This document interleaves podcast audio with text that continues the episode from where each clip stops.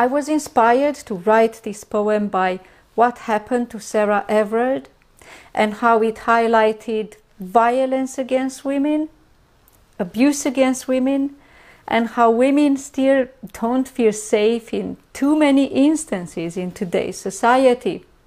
I have to give you a trigger warning because there are instances of child abuse, rape, psychological abuse from boyfriends and partners, all real things that I've experienced or that women that I know have experienced throughout their lives. It is the most difficult poem that I've ever recorded or performed anywhere. And I was thinking, should I actually do it? Have I said too much in this poem? Or but if we can't have courage and authenticity in poetry, then what is poetry all about? That is what determined me to, to write it, to perform it. And I hope the message comes across, even if it is difficult to listen to this poem. Not all men. Not all men. Only the one who tried to shove his tongue in my mouth to teach me how to kiss boys when I grow up. I was eight. He was a non blood relative. Not all men. Only the bastard who played with my brother and I on a train journey from the city back to my parents' village. The compartment discarded its passengers station by station. Granddad went to the bathroom. Brother was running up and down the corridor.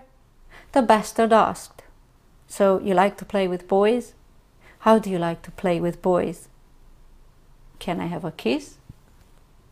I thought that maybe he missed his grandchildren, but he pressed his lips over mine, tongue licking my teeth.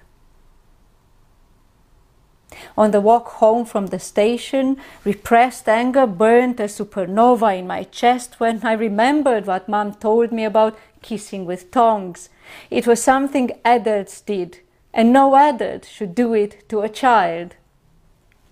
I was nine and didn't tell anybody because I was the one who allowed him to do that to me. Not all men, only the one who raped my best friend in teenage years at knife point because she wanted to surprise her boyfriend and trusted a stranger to take her to his house.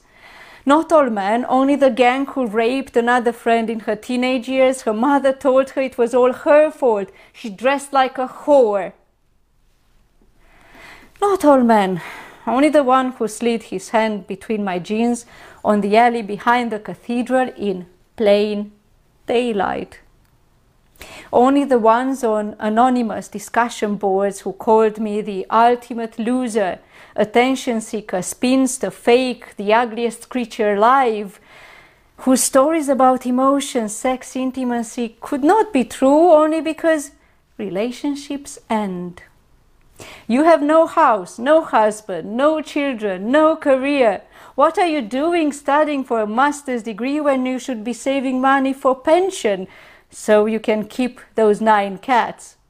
They'll be the only ones who will want to share a house with you and those women who echoed them with a giggle. Only the drunk on the London subway who called me Eastern European piece of shit.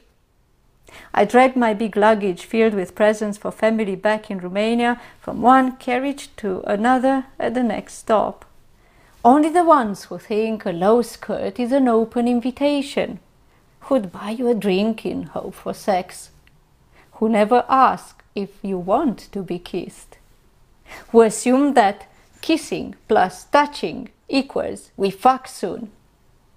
Who take no as a maybe. She can't let you have it straight away. Clever women make you chase after them.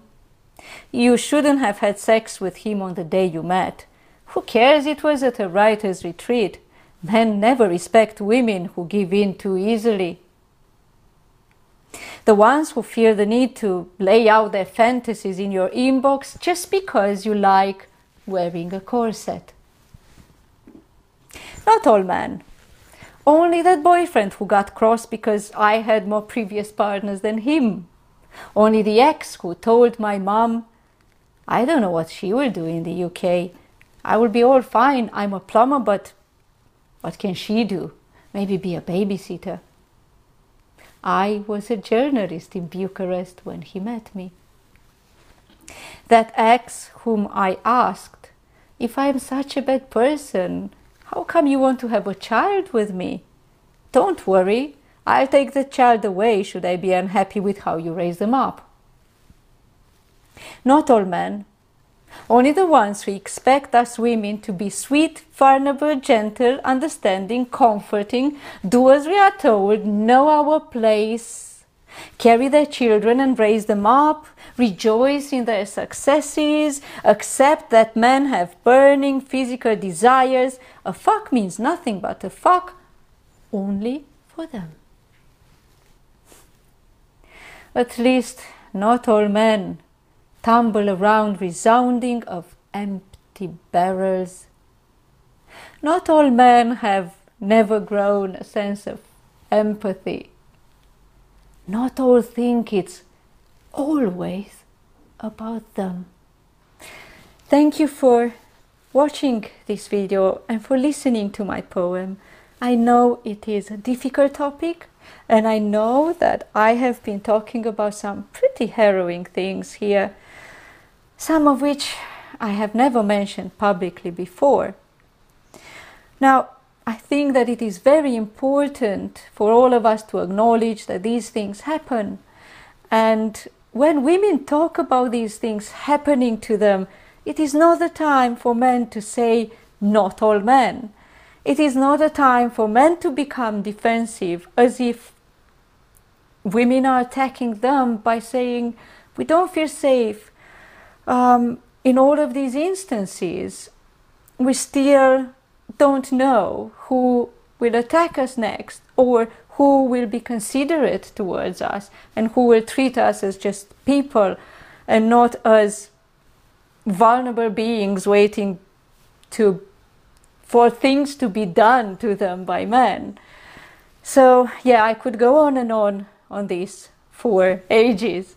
But this was my poem. I hope you enjoyed it. And if you did, and if you thought that the message resonated with you, please share it because poetry is made to reach people, to touch them, and to communicate something meaningful to them.